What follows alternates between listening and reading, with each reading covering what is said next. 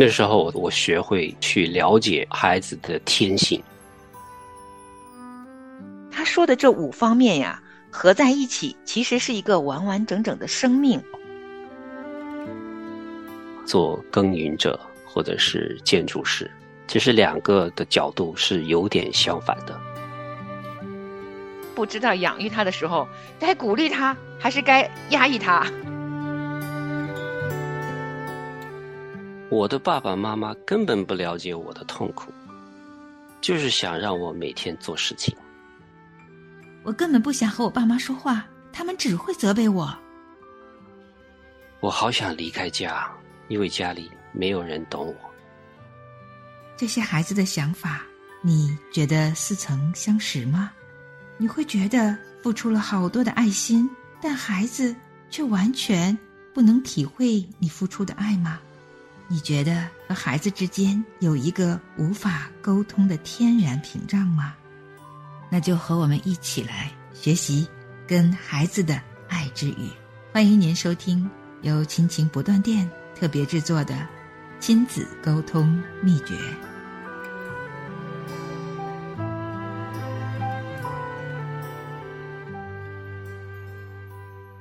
亲情的家人们好。欢迎收听今天的节目，我是梦圆，我是程明，欢迎大家收听亲子沟通秘诀。是的，我们已经跟大家聊了很多哈，关于做父母。最近我们说了三个不同的父母的角色，每个孩子在家庭中成长的时候哈，每一家的父母啊都不太一样。我自己啊听完了这三个不同的做父母的。角色的时候啊，我有私下好好分析过我自己，因为它包含了探险家式的父母、耕耘者式的父母、建筑师式的父母。我全部学习完了呀，我觉得我自己探险家式的父母呢，可能占比有百分之十，然后耕耘者呢有百分之二十。剩下的呀，百分之七十我都是一个建筑师式的父母，有点过分按照我自己的想法养育了孩子。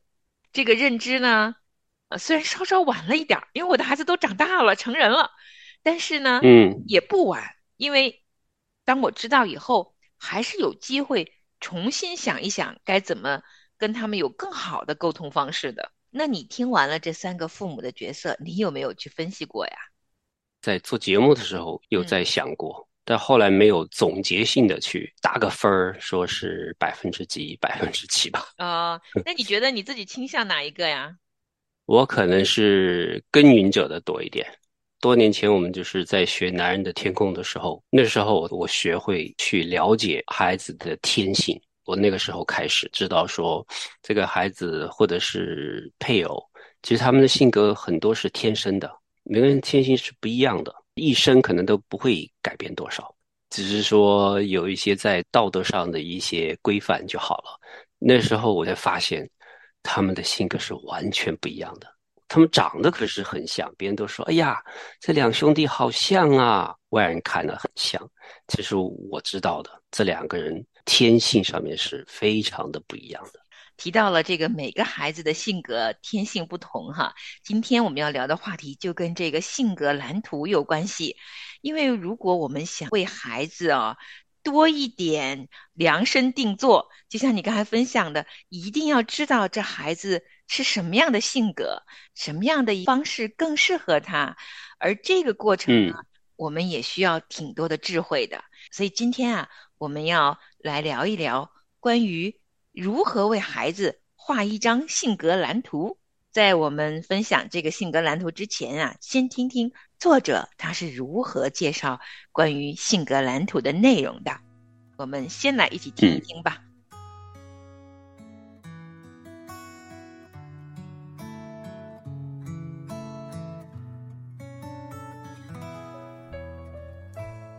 性格特征的蓝图，提姆·科莫尔。在他优秀的著作《爱的遗产》中，强调指出，要为孩子描绘一幅性格特征的蓝图。在书中，他写了基本的问题：你是否打算塑造孩子的个性？因为他相信，塑造孩子个性的同时，你就如同给他留下了一大笔爱的遗产。所以，我们今天要介绍一下他所写的性格蓝图，希望可以在这方面给你更多的建议和帮助。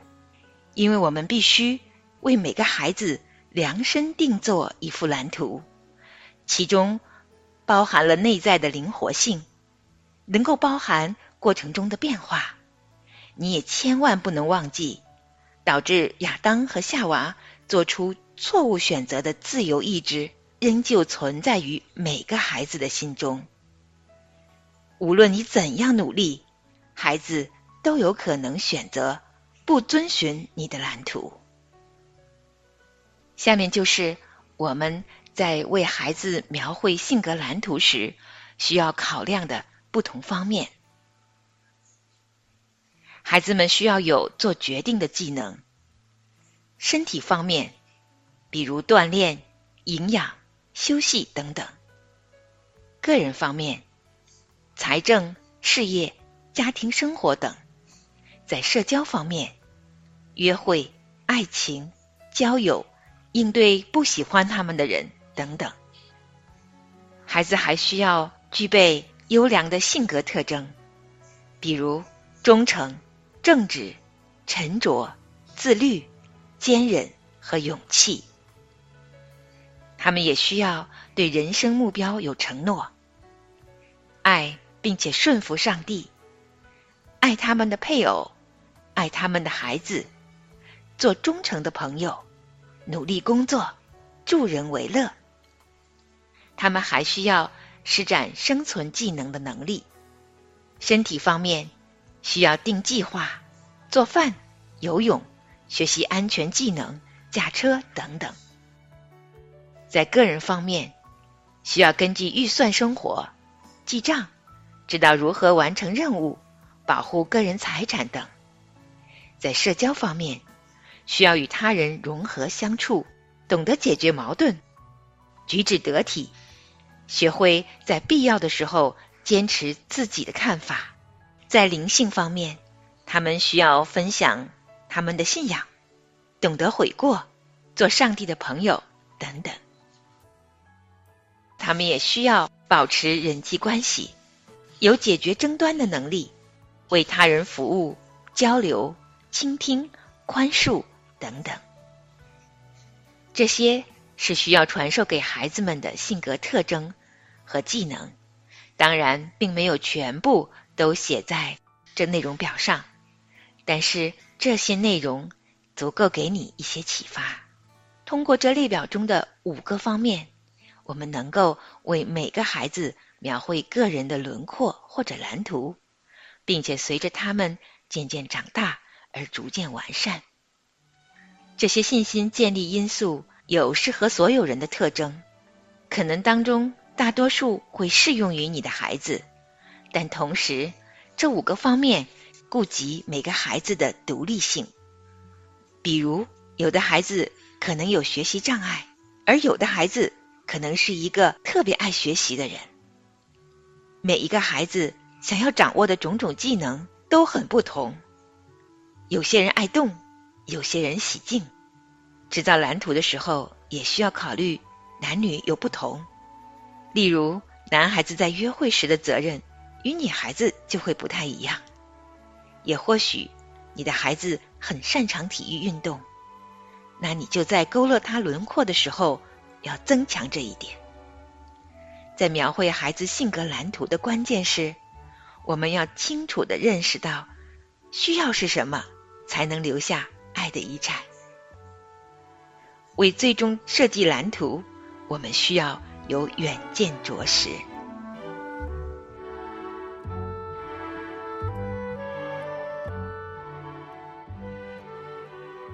这就是《爱的遗产》一张完美的性格蓝图，应该包含了五个方面，听着好完美啊！我都觉得，如果孩子能有这样的父母。不管他们是否把这张性格蓝图描绘到完美，但他们愿意沉下心来，好好的听这一课，并且愿意啊拿个画笔在画纸上先好好的、认认真真的按照他们孩子的独特性来描绘这张蓝图的孩子啊，是很幸福的。用这个“蓝图”这个字来描述的话，也许可以说是我们是在做一个。建筑师哈，就是在他的性格或者说他的品格方面来培育他的一个蓝图啊，而是在在他们的天性，就是生来的那个天性上边呢，其实我们要做的是一个耕耘者，我们是没办法画一个蓝图来改变他们的天性的。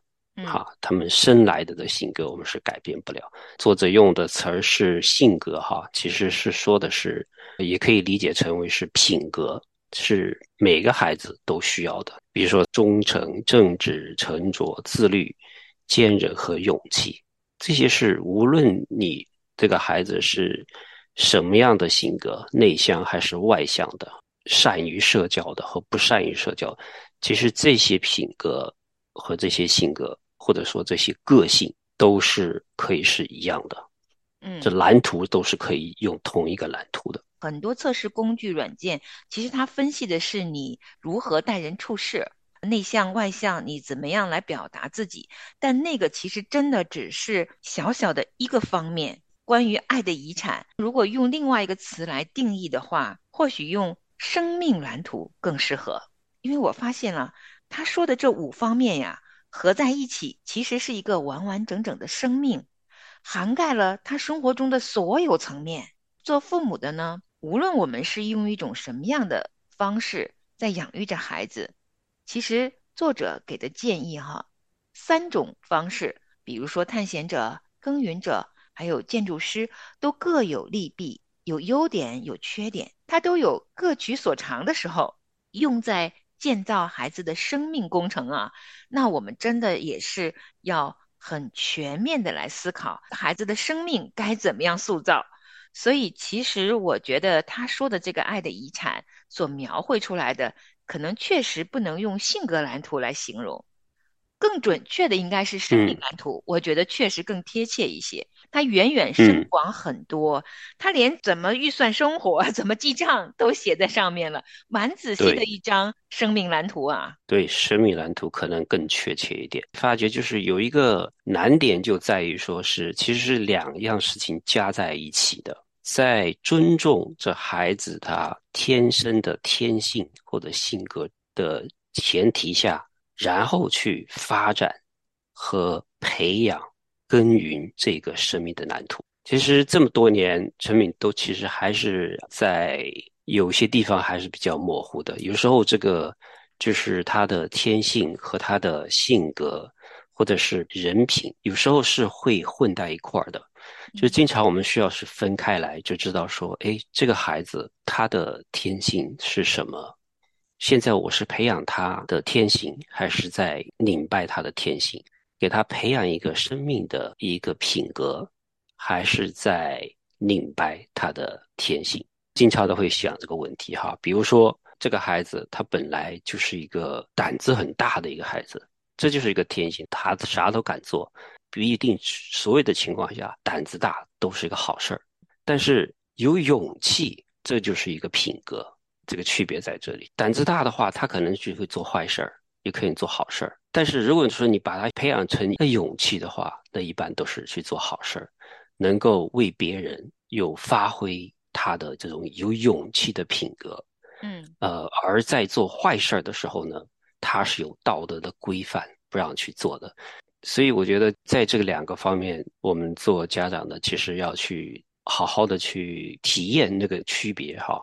特别是上几期我们讲到做耕耘者或者是建筑师，其实两个的角度是有点相反的，所以我们要知道说，在尊重孩子的这个性格的时候，我们是要做耕耘者的；而在今天我们讲的照的这个生命的蓝图来培养他们的时候，我们是要做一个建筑师的。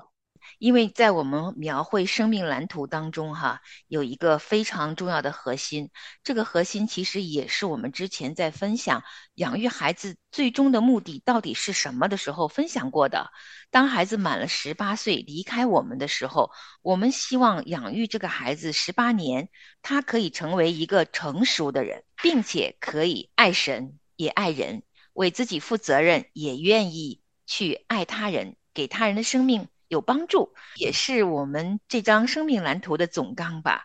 不管这个孩子是男孩是女孩，是什么样一种天性哈，人生目标的一个承诺却是一模一样的：爱，并且顺服上帝，爱他们的配偶，爱他们的孩子，做忠诚的朋友，努力工作，助人为乐。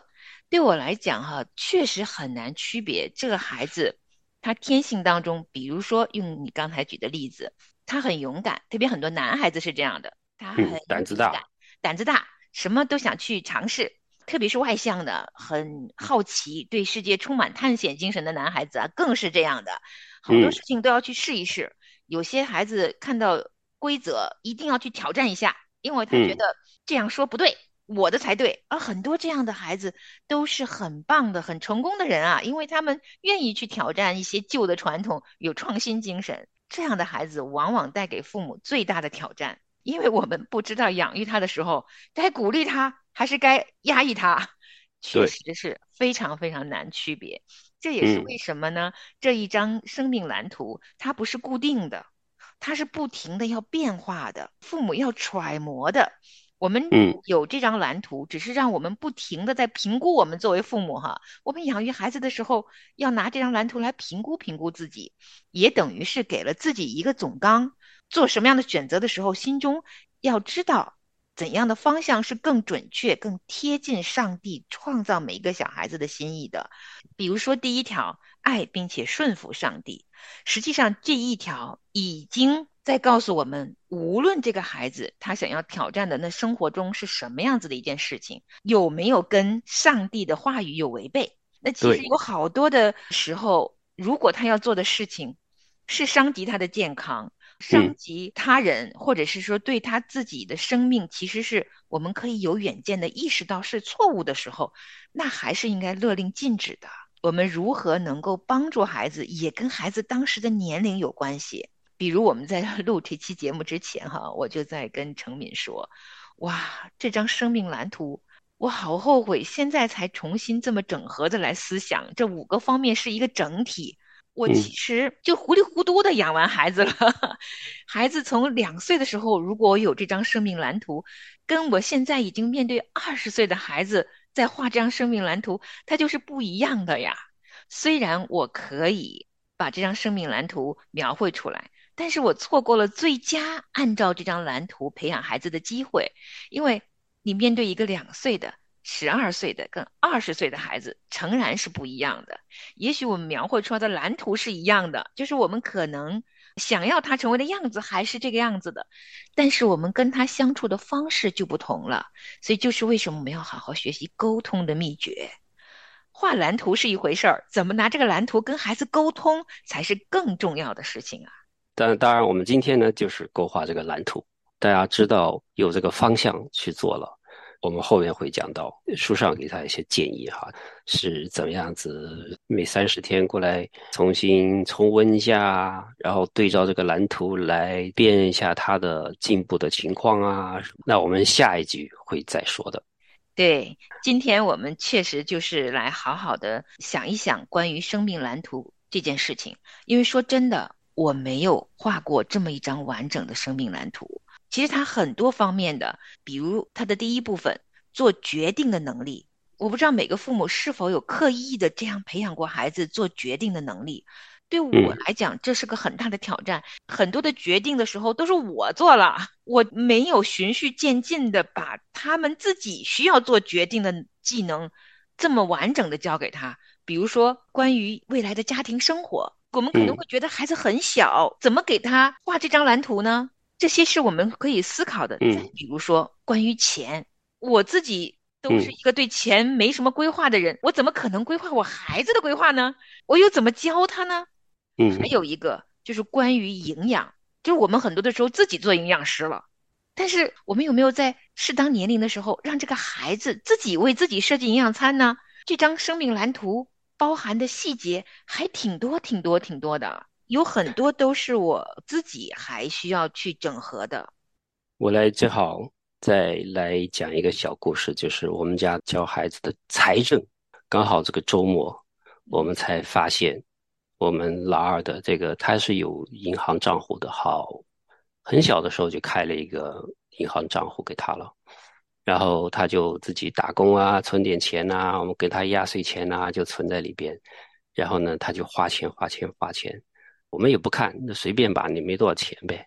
就是这个周末的时候，我们打开来看一下，才发现他管理的一塌糊涂。第一，比如说他花钱。他是想花就花的，想买啥买啥。然后呢，他也不知道这个银行就是的规定，比如说银行银行里边说，你每个月只能做二十四个进出的流水，那超过二十四呢，就每个月就要收五块钱吧，好像。哦。他不知道的，他就拼命的划划，就是买个珍珠奶茶也划一下，买一个面包也划一下，他就。从来不知道超过二十四这回事儿。还有就是他转账，这转账的时候呢，他转是免费的，但是呢，他转了之后他后悔了，他又把它取消了，那银行也是要收钱的，这个他也不知道。所以他账户里边好多种服务费啊，就把他这个本来钱就不多了，还扣掉。我太太周末一看了之后，这怎么管你的？这个钱都扣完了，有些就是花了好多的冤枉钱哈。嗯，所以我我太太专门就说了，我们星期六。不出去了，我们就在家里上这个理财课、经济理财课，然后坐下来教他这个东西。你要看，就给他上这种课，你知道吧？我觉得是是值得的。从小要教会，嗯，给他有一个机会去学习怎么样管理的，还不算理财了，就是就是管理你的银行账户。同意，同意，这真的是一个技能啊，这生活技能应该。在有机会的时候，尽可能教给他们，让他们学会，然后他们离开家独立生活，我们才更安心嘛。所以，我们生命技能当中有很多其实还是可以考量的。因为我就是一个不大会管钱的人，这些事儿发生在我孩子身上，可能也挺容易就发生了，因为我都没有教会他们嘛。所以也是我自己需要补课的啊，跟孩子一起学嘛。当我们今天来分享这张生命蓝图的时候，如果静下心来。我相信每一个父母都发现，其实我们在这张孩子的生命蓝图当中，总有一些事情是可以再补足的，总有一些事情可以再多一点帮助孩子的。今天呢，我们就是再一次把这一张生命蓝图呈现给大家，也呈现给我们自己。啊，我自己是在之后可能会去考量，有很多方面要跟着孩子一起学的。下一次呢，就像刚才。成明已经剧透了哈，我们下一次要聊一聊这张生命蓝图呢。我们画了啊，虽然可能第一次画的不完整，后面可能我们慢慢会把它根据孩子的了解需要，把它越来越整合哈。可是该怎么样把这张蓝图跟孩子的生命连接在一起呢？如果我们做的不好，又该怎么办呢？我们下一次聊一聊怎么在已经错误的或者不好的。生命遗产当中啊，给它变成都是爱的遗产。所以今天的节目呢，先到这里。下一次我们继续相约在亲子沟通秘诀。好，我们下次再见。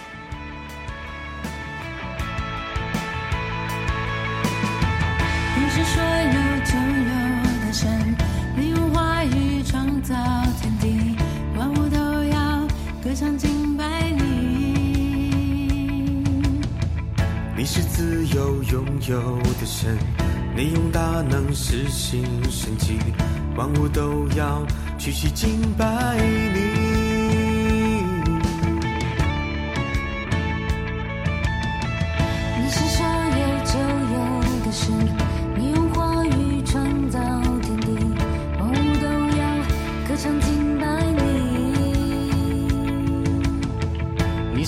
是自由拥有的神。你用大能实行神迹，万物都要屈膝敬拜你。神的灵运行在水面上，他说要有光，就有了光。世界有你，充满了希望。神的灵运行在水面上，他说要有光，就有了光。充满了希望。当黑暗遮盖大地，幽暗遮盖万民，你的神要显现照耀你，他的荣耀要彰显在你身上。你是所有就有的神，你用话语创造天地，万物都要歌唱敬拜。你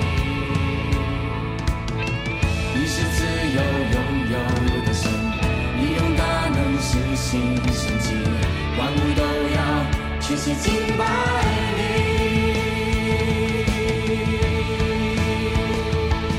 神的灵运行在水面上，他说要有光，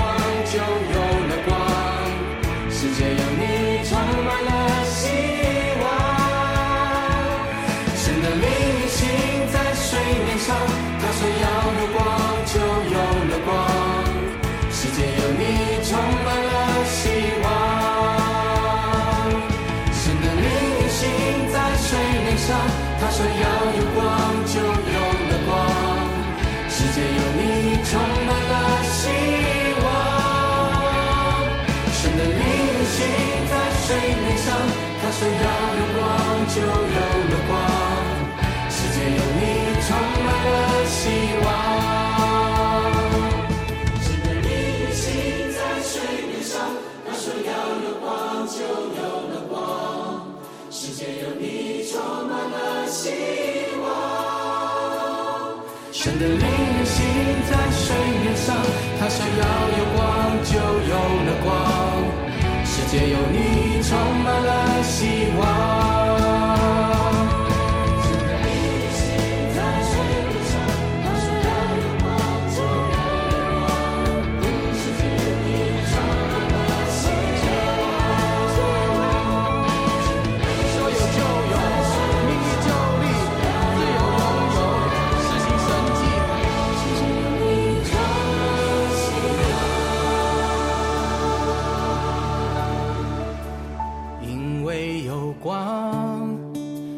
照在黑暗里就不惧怕，因为有光，在逆光中我的见光。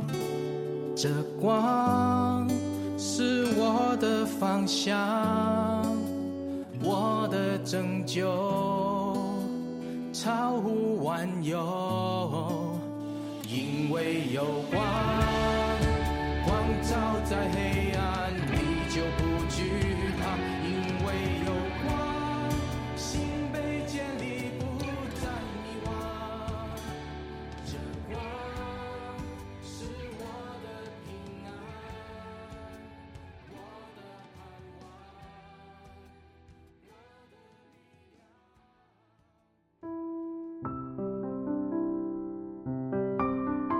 亲爱的听众朋友，现在您正在收听的节目是由良友电台为您制作的，每周一到周五播出的《亲情不断电》，欢迎您与我们联络。我们的电子邮箱地址是 q i n q i n g at l i a n g y o u dot n e t，就是亲情在良友网。感谢您收听我们今天的节目。愿上帝赐福给您和您的家人。我们下次节目再会。